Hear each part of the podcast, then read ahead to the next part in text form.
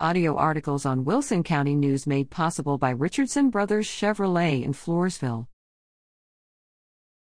Titans raise more than $10,000 for Kids Heart Challenge. Congratulations to Tradition Elementary School Titans for helping their school raise $10,406.92 for the Kids Heart Challenge. Top fundraising Titans include LR, Lila Thomas, Floyd Mora, and Tanner Richardson. As part of the American Heart Association Kids Heart Challenge, all students who completed Finn's mission took full advantage of the chance to blast Vice Principal Bratton with colored powder.